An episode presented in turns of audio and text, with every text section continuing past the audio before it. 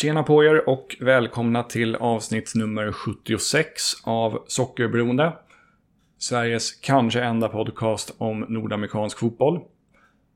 Jag heter Johan Dykhoff och i det här avsnittet har jag gästats av ingen mindre än Malmö FFs högerback Anton Tinnerholm. Som spelade för New York City FC i MLS mellan 2018 och 2022. Anton är nog ett välbekant namn och ansikte för i stort sett alla som lyssnar på den här podcasten.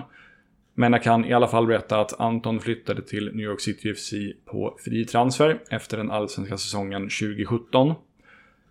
Han lämnade då Malmö FF, alltså samma klubb som han idag tillhör, och kom då till ett New York City FC som precis hade spelat klart sin tredje säsong sedan inträdet i MLS. Anton gjorde i princip omedelbar succé i MLS med flera distansskott som gick i mål tidigt under sin MLS-karriär och ett allmänt frejdigt ytterbackspel. Totalt kom Anton att spela 119 grundseriematcher i MLS och på dessa gjorde han 9 mål och 23 assists. Några av höjdpunkterna i Antons MLS-karriär är den annars tråkiga säsongen 2020, då han var nominerad till ligans Defender of the Year-utmärkelse, och säsongen 2021, då New York City FC vann ligan efter seger i finalen mot Portland Timbers. Dessvärre missade Anton sista delen av säsongen 2021 och början av säsongen 2022 på grund av en avsliten hälsena. I november 2022, då Anton bekräftade att han skulle lämna New York City FC, var det mycket ledsna miner bland NYCFC-fansen. Och MLS-experten Matt Doyle kallade i en tweet Anton för “One of the very best attacking right backs I've ever seen in MLS”. Några veckor senare blev det klart med en återkomst till Malmö FF för Anton och han skrev då på ett kontrakt som sträcker sig över säsongen 2026. När den här intervjun spelades in höll Anton på med rehabträning för att komma tillbaka från en ljumskskada. I den här intervjun pratar vi bland annat om hur det gick till när Anton hamnade i New York City FC. Några av de mest framstående med och motspelarna från tiden i MLS. Hur Patrick Vieira är som tränare. Derbyna mot New York Red Bulls och livet utanför fotbollen i New York.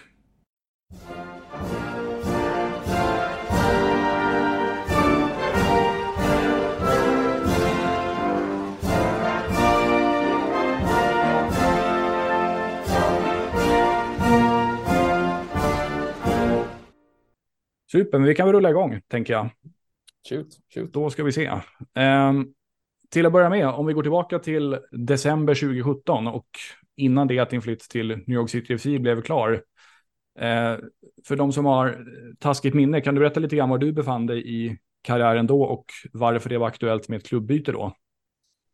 Um, ja, kontraktet med MFF gick ju ut där uh, och uh, 2017 var väl en av mina bästa säsonger. Eh, jag ja, fick väl pris som ligans bästa försvarare också och vi vann SM-guldet. Eh, så det kändes ganska naturligt för mig att ta nästa steg. Eh, sen visste jag inte riktigt vart eh, det fanns intressen också på, vad var det, Bulgarien, Cypern och Wolves när de låg i Championship bland annat också. Mm. Men de blev bara ett halvår om jag minns det rätt och sen, sen kom New York in i bilden och pratade mycket med deras chefscout där, Khaled Al-Hamed och även Vera som var, som var tränare. Så fick ett väldigt bra intryck och ja, pratar man med Vera så, så lyssnar man ju också, så, så det kändes ändå som att eh, det var en, eh, en häftig utmaning eh, som, som väntade och ja, han övertalade mig lite där också. Ja, låg det i minusskålen för New Yorks del att de spelar på en baseballarena? Ja, samtidigt när de eh, pratade med mig så sa de att eh, en ny arena är i princip klart att vi ska bygga. Eh, och det här var ju 2017 och sen nu när jag lämnade här eh, för ett halvår sedan, då annonserar de att de ska börja bygga och den ska vara klar 2026. Så ja, man, eh, man kan säga mycket, men eh, det blev väl inte riktigt som, eh, som de eller jag hade tänkt mig. Men eh, ja, det, det, det, var väl inte det mest väsentliga kände jag när jag, när jag skrev på, utan det var väl helheten att eh, det kändes professionellt, ett helt nytt eh, träningscenter, eh, väldigt professionellt eh, och team runt, runt omkring och, och sen, sen lockar ju även äventyret och, och liksom komma till USA. Jag, jag hade bara varit i USA på träning, eh, inte, eller på träningsläger. Eh, mm. sen, sen hade jag inte varit i New York överhuvudtaget, men det är klart att man, man har ju sett mycket serier och filmer och, och läst mycket om det, så, så det är klart att det, det lockade också. Just det. Eh, du nämnde lite grann de klubbar som ryckte i dig i samma veva där, men liksom hur nära en utlandsflytt hade du varit tidigare i karriären?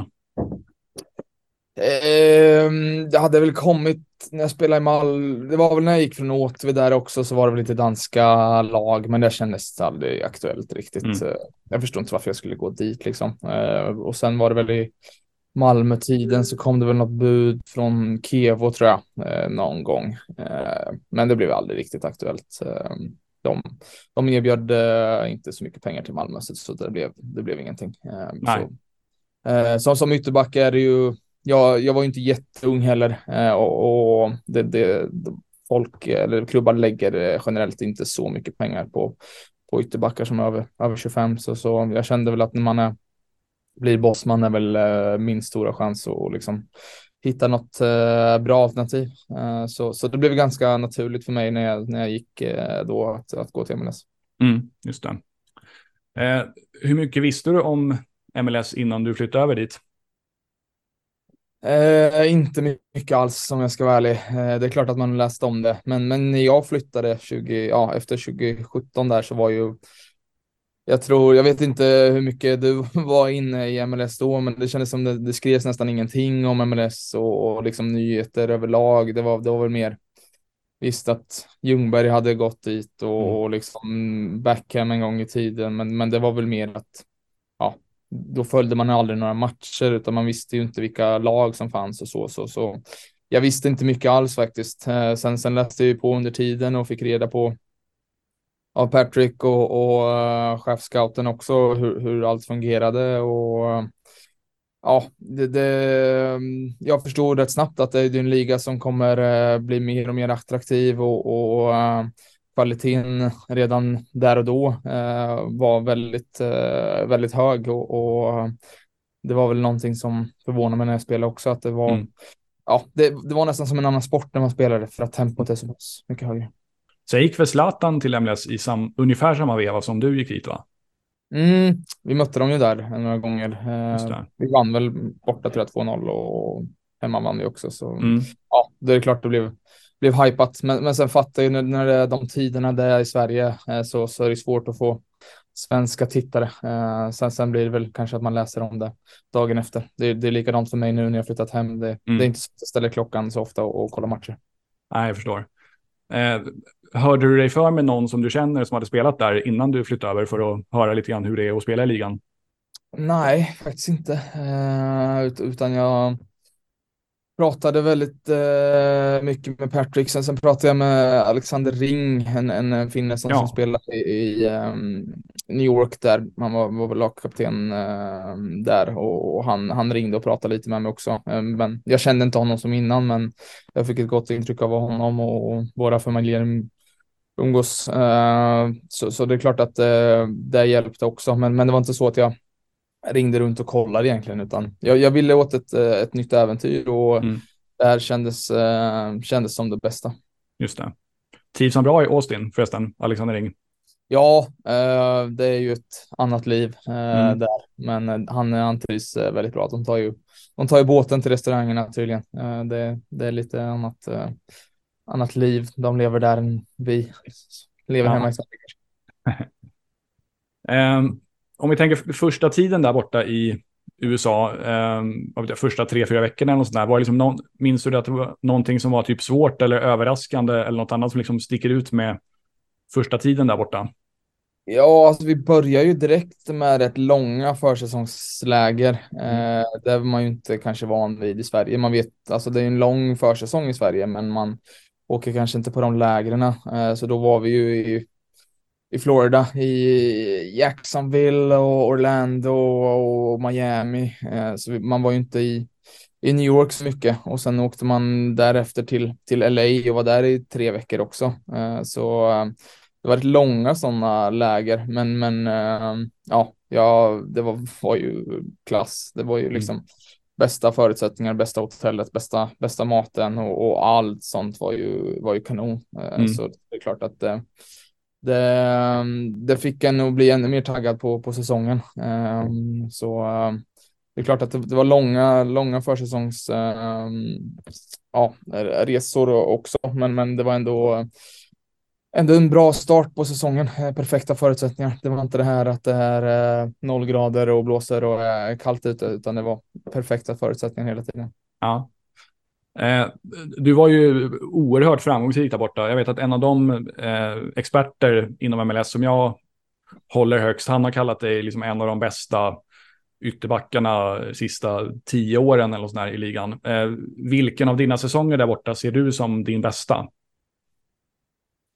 Eh, ja, eh, det blev ju ändå fem säsonger. Det är, det är ganska mm. mycket faktiskt. Eh, och liksom varje säsong hade ju någonting speciellt. Det var ju något då, eh, vi vann ju ett år eh, och då var det en rätt bra säsong av mig, men då blev vi ju skadad med, ja, vad var det, en fem, tio matcher kvar, så då fick man liksom inte vara med på det sista. Um, sen året innan, vad var det, 20, ja 2020 där, coronasäsongen, uh, kanske är min bästa säsong mm. faktiskt. Då fick jag ju team MVP också. Um, Sen sa ju alla att jag skulle komma med i det här All-star-laget, men eh, eller ja, de tar ut något, säsong, något lag efter säsongen som ja. de snackar om, men de tar ju inte ut några ytterbackar där, utan ja, då, är det, då är det bara mittbackar och och sen är det offensiva spelare. Men, men då hade jag väl en riktigt bra säsong ja. um, och gjorde väl rätt mycket mål och assist och fick en rätt offensiv roll. Jag spelade ju wingback också då. Uh, det var ju med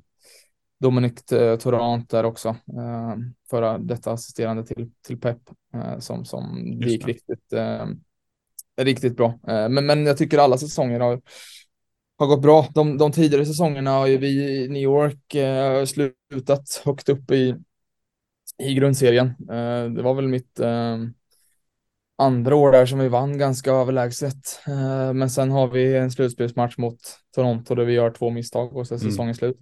Alltså det, det är ja, grymt alltså. Det, ja. det är ingenting som jag kan beskriva något liknande liksom, utan man, man har kämpat i 34 matcher och sen går man in i en slutspelsmatch och är klara favoriter och gör det rätt bra, men sen är det två misstag och sen ja, säsongen slut.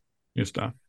Så nej, det, det, det är liksom på så sätt är, är MLS en väldigt, väldigt svår liga att vinna. Jag tror det är nog kanske den svåraste ligan att vinna i och med att ett slutspel och bara en match. Det, det kvittar liksom, eh, ja, i de stora ligorna i, i, världen så är det ju, ja, den, den, det bästa laget över en säsong som vinner, så enkelt är det ju. Men mm.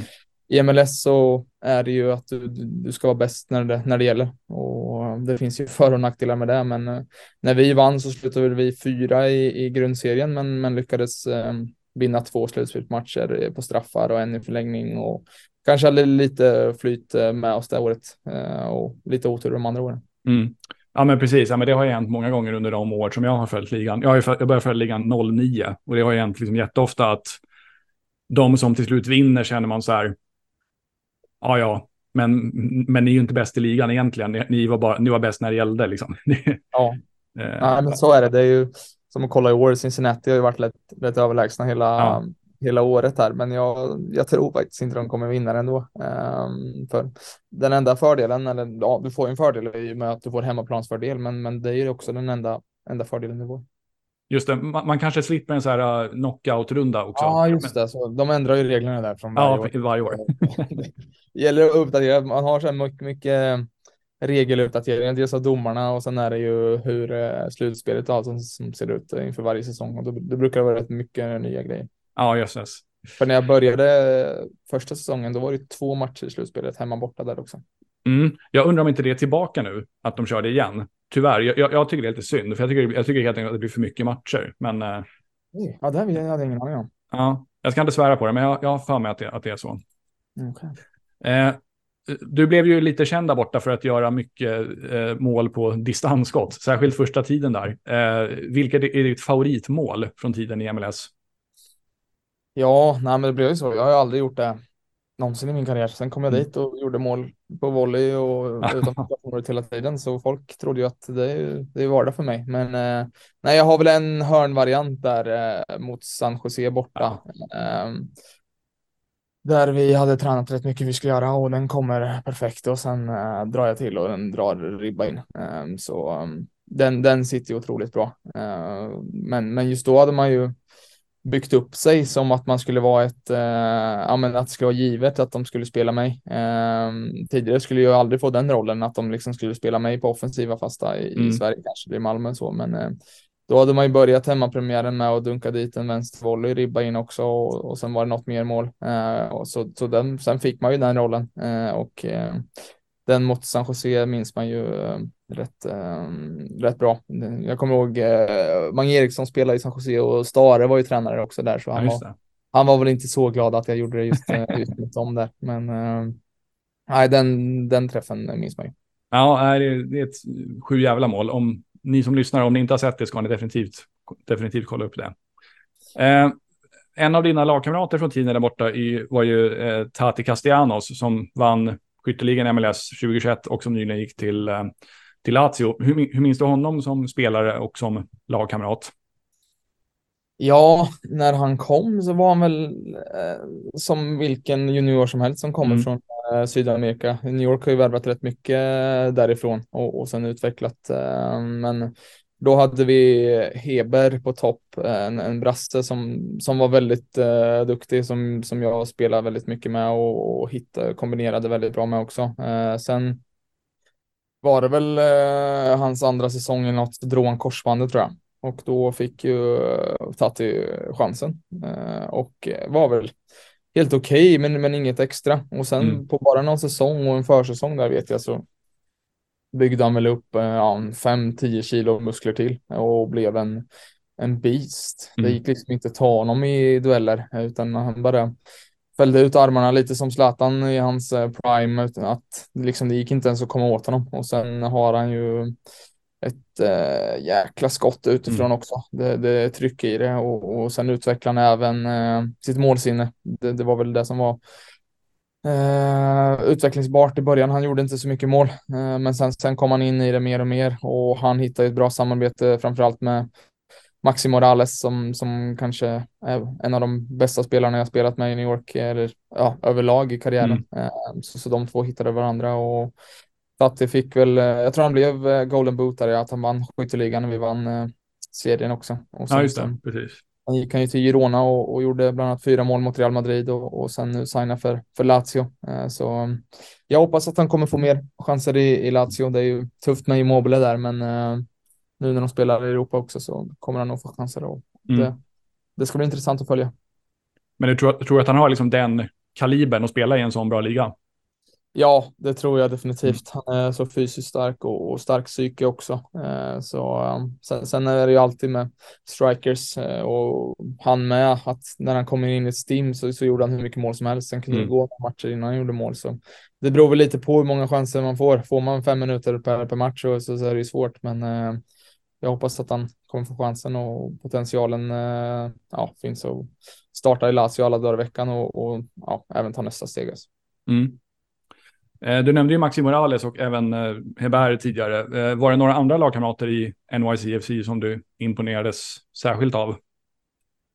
Ja, alltså när jag kom mitt första år så var ju David Villa där, kapten. Ja, just det. Det är också. klart. Ehm, otroligt klinisk eh, avslutare. Um, har nog aldrig sett något liknande så, utan det var, det var både med precision och kraft satt de i hörnet. Det var väl inte de här spektakulära grejerna eh, alltid, men ja, en otrolig avslutare. Ehm, sen, sen någon som jag imponerades av var Alexander Kajens, eh, Mm. mittback som som var väl kanske vår bästa spelare när vi, när vi vann där också, ja, förutom Castellanos då. Eh, sen gick väl han till Girona och sen såg jag nu att han signar för AIK Aten, men, men eh, en otrolig mittback som eh, startade i Perus eh, landslag. Det är ju Mm.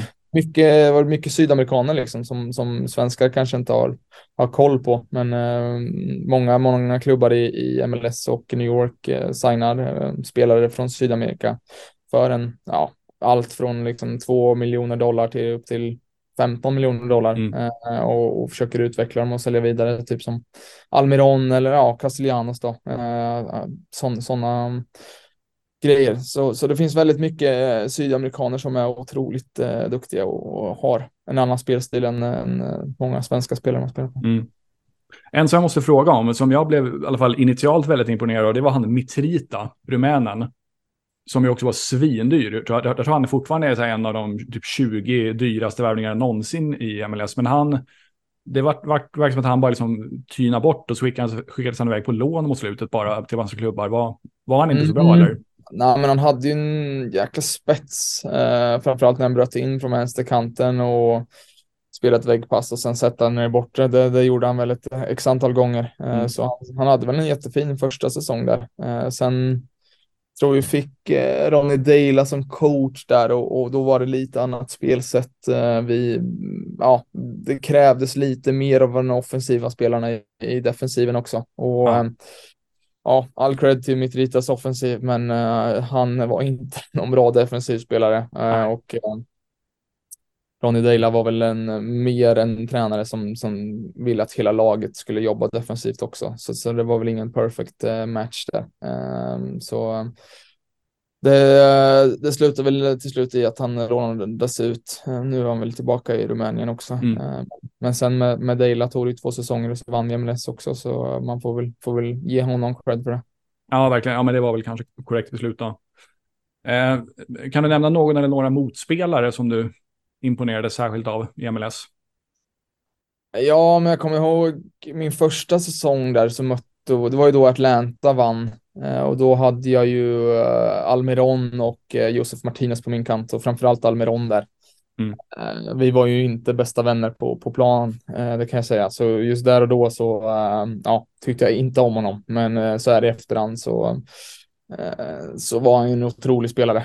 Det gick ju undan något eh, otroligt när han, när han satte fart och var så kvick med bollen också. Hans första steg där, det var, det var svårt att komma åt honom. Och sen, ja, en liten tjurskalle som, som kanske jag också är på plan, så Mm. vi hade bra med duster där. Eh, så han, det var väl något mål de gjorde. Vi åkte ut mot dem, eh, om det var kvartsfinal eller semifinal. Eh, så de gjorde något mål där, så sprang han in framför mig och firade, jag ihåg. Så det tyckte jag inte om, men så här i efterhand så det var ju en, en riktigt bra, bra spelare. Så sen Mm. är det ju klart man mött, alltså MLS vet ju det, man mötte ju Schweinsteiger och Zlatan och, och de spelarna också, men det, det är kanske inte sin, i sin prime, eh, utan Almiron var ju en eh, otrolig eh, spelare där och då. Och sen, sen utvecklades han ännu mer i Newcastle, så kanske det här framför mål och, och göra, göra poäng, eh, även om han var helt okej i, i, i Atlanta också. Sen, Mm. sen det laget i Atlanta hade de ju Gressel också tyckte jag, han är ju lite wingback eh, eller ytter eller vad han är, ytterback eller vad han är. Då tyckte jag han var otroligt bra som är kanske en, en av de mest underskattade i MLS i mitt tycke. Mm, verkligen. Han du möta Alfonso Davis någon gång? Mm. Vi mötte dem hemma. Um, i, spelade i Vancouver då. Mm. Och, eh, jag vet att då hade vi Dominic Toronto också som tränare och hans assisterande pepprade mig med videos dagen innan eh, att eh, den här måste vi ha koll på liksom och jag, jag förstod ju inte riktigt. Jag visste bara att han var ung och att det var lite hype kring honom. Han spelade vänsterytter då. Ehm, så, men han startade inte utan han kom in. Ehm, Men jag tyckte att jag hade rätt bra, bra koll på honom faktiskt. Han Ja, hade väl inte skott kanske, men eh, sen eh, har man ju sett eh, vidare i eh, ja, vad han har gjort i Bayern så, så är det en otrolig eh, spelare med en bra, bra speed om man säger så. Ja, ja jösses. Jag hade en, ett av de första avsnitten i den här podden hade jag med Johan Blomberg som spelar för Rapids i ett par år. Mm. Eh, och han sa att Alfonso Davis, det var något av det jävligaste han har stött på. Alltså, på, alltså att, att ha honom på sin kant sådär, eh, det, var, det var inte Ja. kul. Men, Nej, men det förstår jag. Men samtidigt, vi, MLS är lite lustigt så. Vi, New York är ju, det är Eastern Conference, så då, Ja, då har mer koll på liksom de lagen, för man möter de lagen mer. Sen gör de ju om det där från år till år, men vissa motstånd möter man ju inte ens från, från eh, Western Conference. Så, just Vancouver så mötte vi mötte dem en gång då, han, han spelade Mm. väl en kvart då, men man som spelare där så bryr man sig inte överhuvudtaget om, om Western Conference. Det är ju i, i sådana fall till en final då. Mm. Eh, men, men annars spelar det ingen roll. säg att två Western Conference-lag möts, då, då, spelar det ingen roll överhuvudtaget för, för ja, för eh, New York, vad, vad den matchen slutar. Det, det är ju mer när ett Western Conference-lag möter ett Eastern Conference-lag som man vill att Western Conference ska, ska vinna, för då blir det inga poäng i egna serien. Så det är lite ett annorlunda system det där. Ja, och allt eftersom ligan blir större och större, alltså sett till antal lag, så blir det väl ännu mer så. För då antar jag att det kommer bli så att man i ännu större grad bara kommer möta lag från sin conference i, i grundserien. Eh, för de kan, de kan knappast utöka antalet matcher så värst mycket mer, tänker jag. Eh. Nej, så är det ju. Nu till i år så var det ju något nytt med, mot mexikanska där. Lag, ja, det också, precis. Eh, så, så det, det, går väl åt det hållet. Det är ju likadant i, i Europa. Med, det är många som varit ute och klagat på det med De Bruyne och Pep och alla, att, liksom, att det blir för mycket matcher. Och det är väl pengarna som, som styr. Så mm. ja, jag vet inte. USA är ju ganska extremt sådär också. Så skulle inte förvåna mig om det blir fler matcher faktiskt. Okej. Okay. Eh, jag hade ju som sagt Arnor Traustason som gäst i den här podden ganska nyligen och eh, han hade ju eh, Bruce Arena som tränare under sin tid där och Arnor sa att den eh, taktiska kunskapen hos Bruce Arena och hans tränarstab var väl sisådär. Eh, hur upplevde du att det var i NYCFC? För jag tänker särskilt, för det är väl en ganska liksom så här europeisk influerad klubb, alltså det är mycket europeer i tränarstaben och, och sådär. Så hur, hur upplevde du liksom att det var med den, det taktiska kunnandet och intresset i, bland tränarna? Ja, men tränarna jag har haft där är ju, det är ju bland de bästa jag har haft i, mm. i min karriär. Uh, vi hade ju Patrick Vera när jag kom. Uh, sen gick ju han till Nice efter ett tag. En otrolig, um, otrolig karaktär. Uh, han inger ju respekt bara man, bara man pratar med honom, men, men även liksom bra i det taktiska kunnandet. Han har ju spelat själv på så hög nivå så han får ju mycket gratis, men Uh, han var riktigt bra. Jag blev lite förvånad att han fick sparken nu för, från Premier League. Han, han ja, tror över Strasbourg tror jag i franska nu istället. Uh, sen, sen kom ju uh, ja, Pep Guardiolas assisterande då, Dominic Torrent där eh, och han, ja det är väl en, just taktiskt sett det mest kloka så mm. jag, jag haft. Det, det var ju väldigt inspirerat från, från Pep liksom. Och, och, man utgick alltid från en viss modell och, och sen ändrade man lite där efter motståndarna. Men eh, det var rätt intressanta genomgångar. Eh, sen, sen hade han lite språkproblem. Eh, hans engelska var inte bra.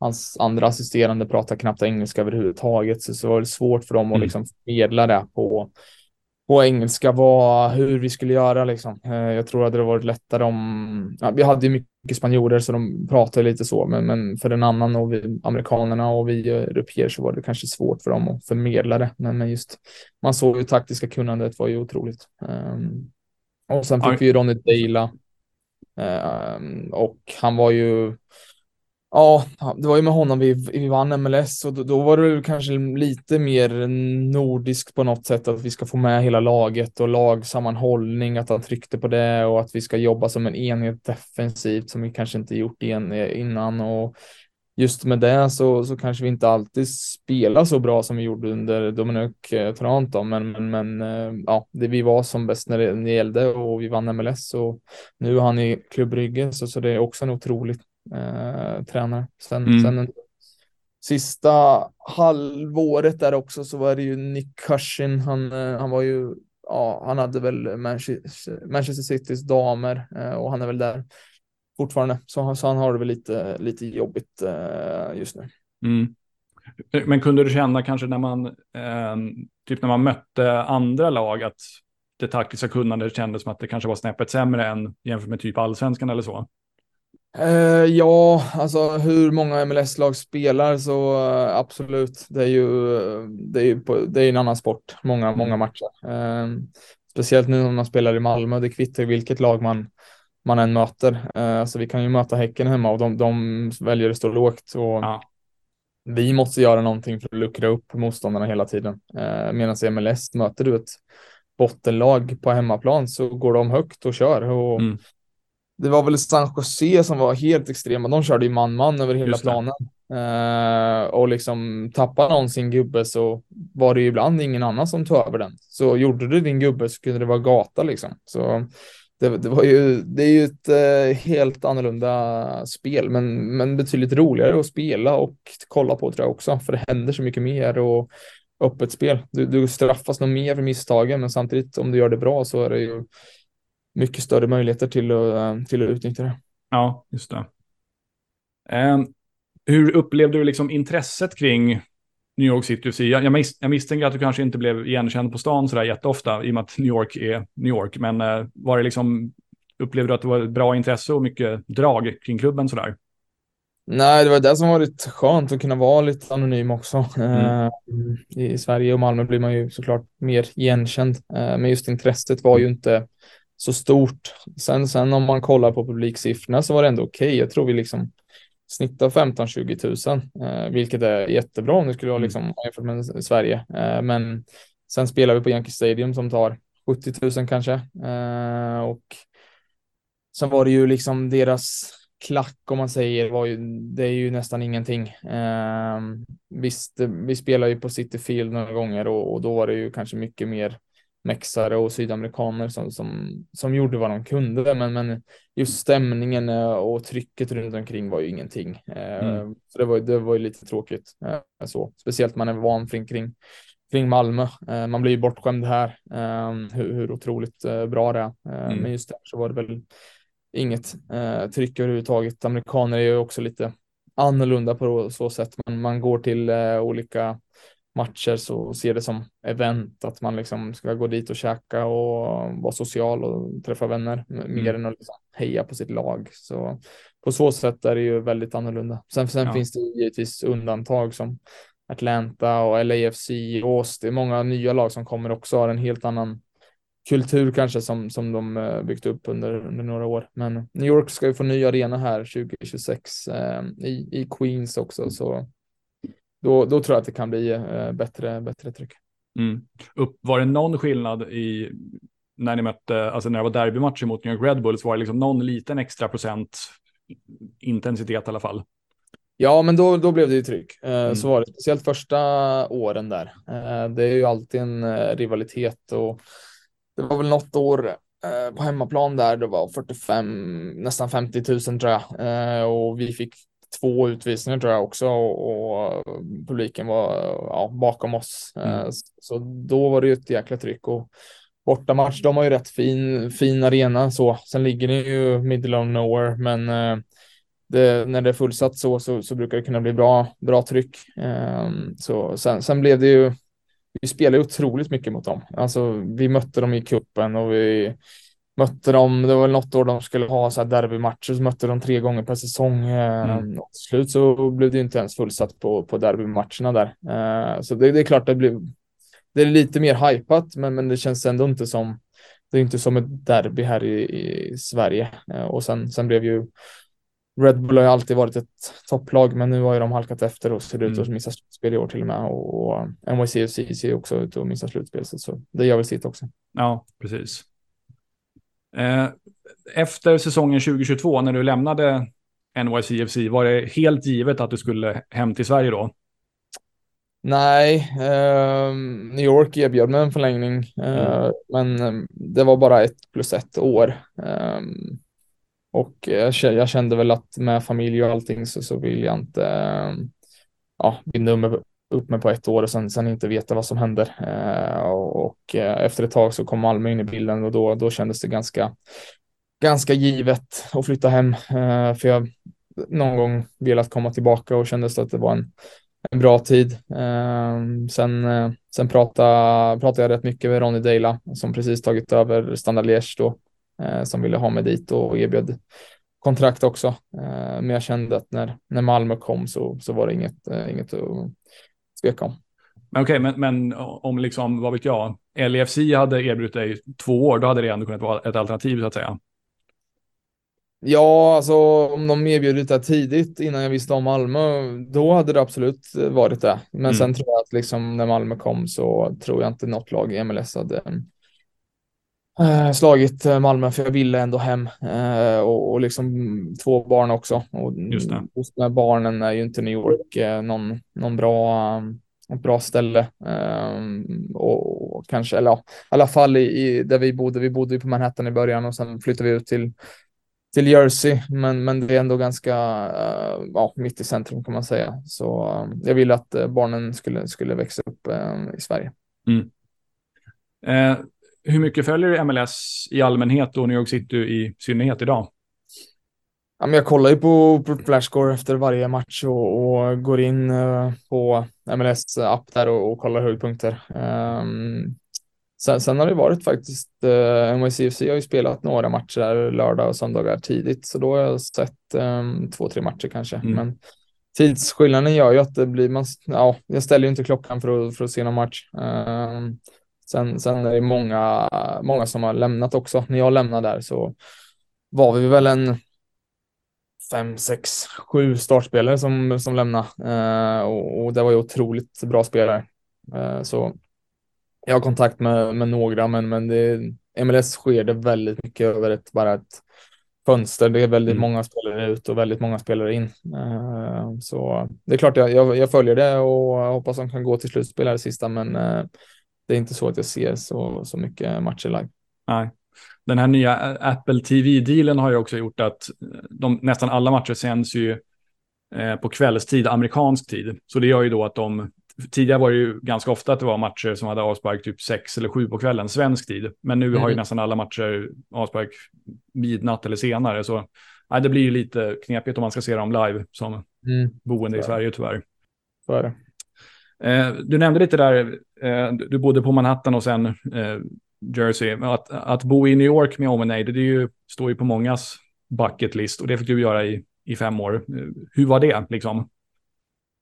Jo, det var, det var ju otroligt. Mm. Uh, framförallt första två och ett halvt åren utan barn där.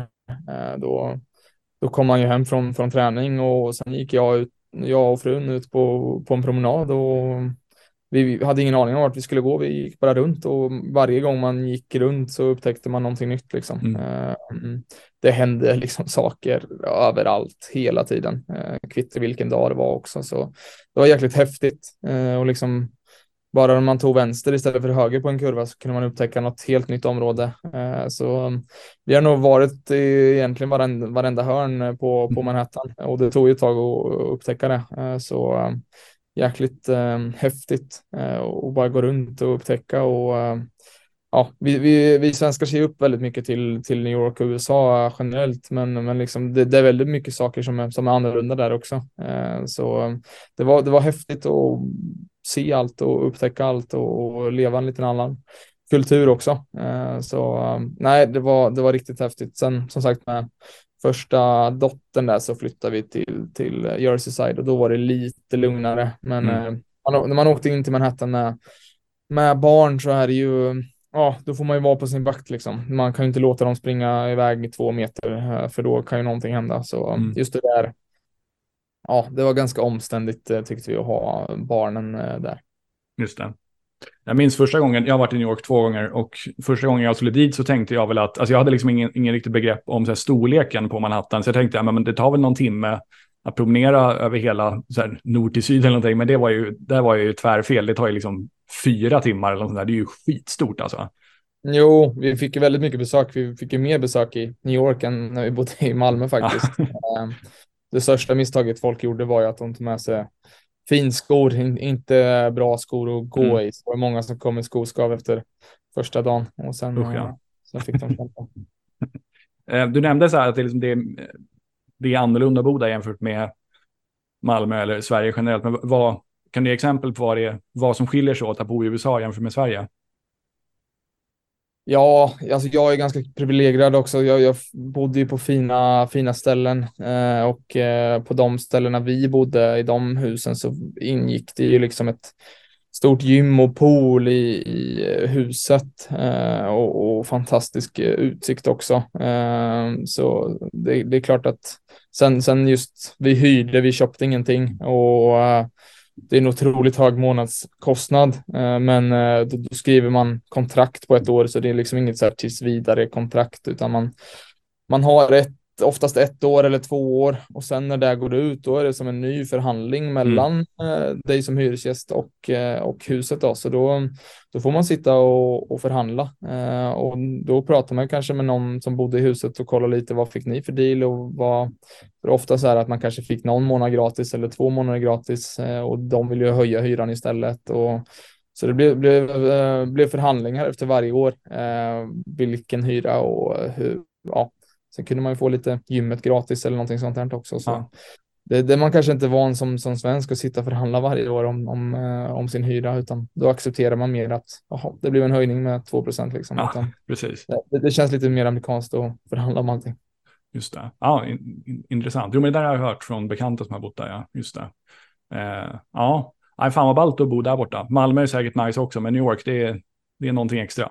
Ja, det, jo, det är klart det, det är speciellt. Eh, men nu med, med barn och, och allting så, så föredrar jag att vara, vara hemma. Eh, det är tryggare och en större, större frihet. Sen, sen i framtiden ska, kommer vi givetvis ta med barnen dit och, och åka runt och kolla på vart vi, vart vi har bott och lite sånt. Och det, det kommer bli häftigt.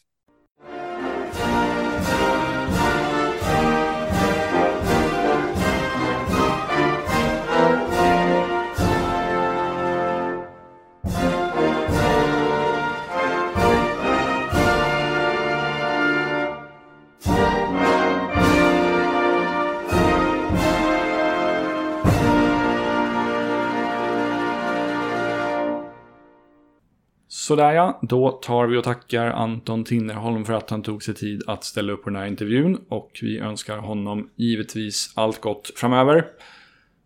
Nu för stunden är det alltså rehab av ena ljumsken som gäller för Antons del, men han hoppas vara tillbaka i spel i slutet av den allsvenska säsongen.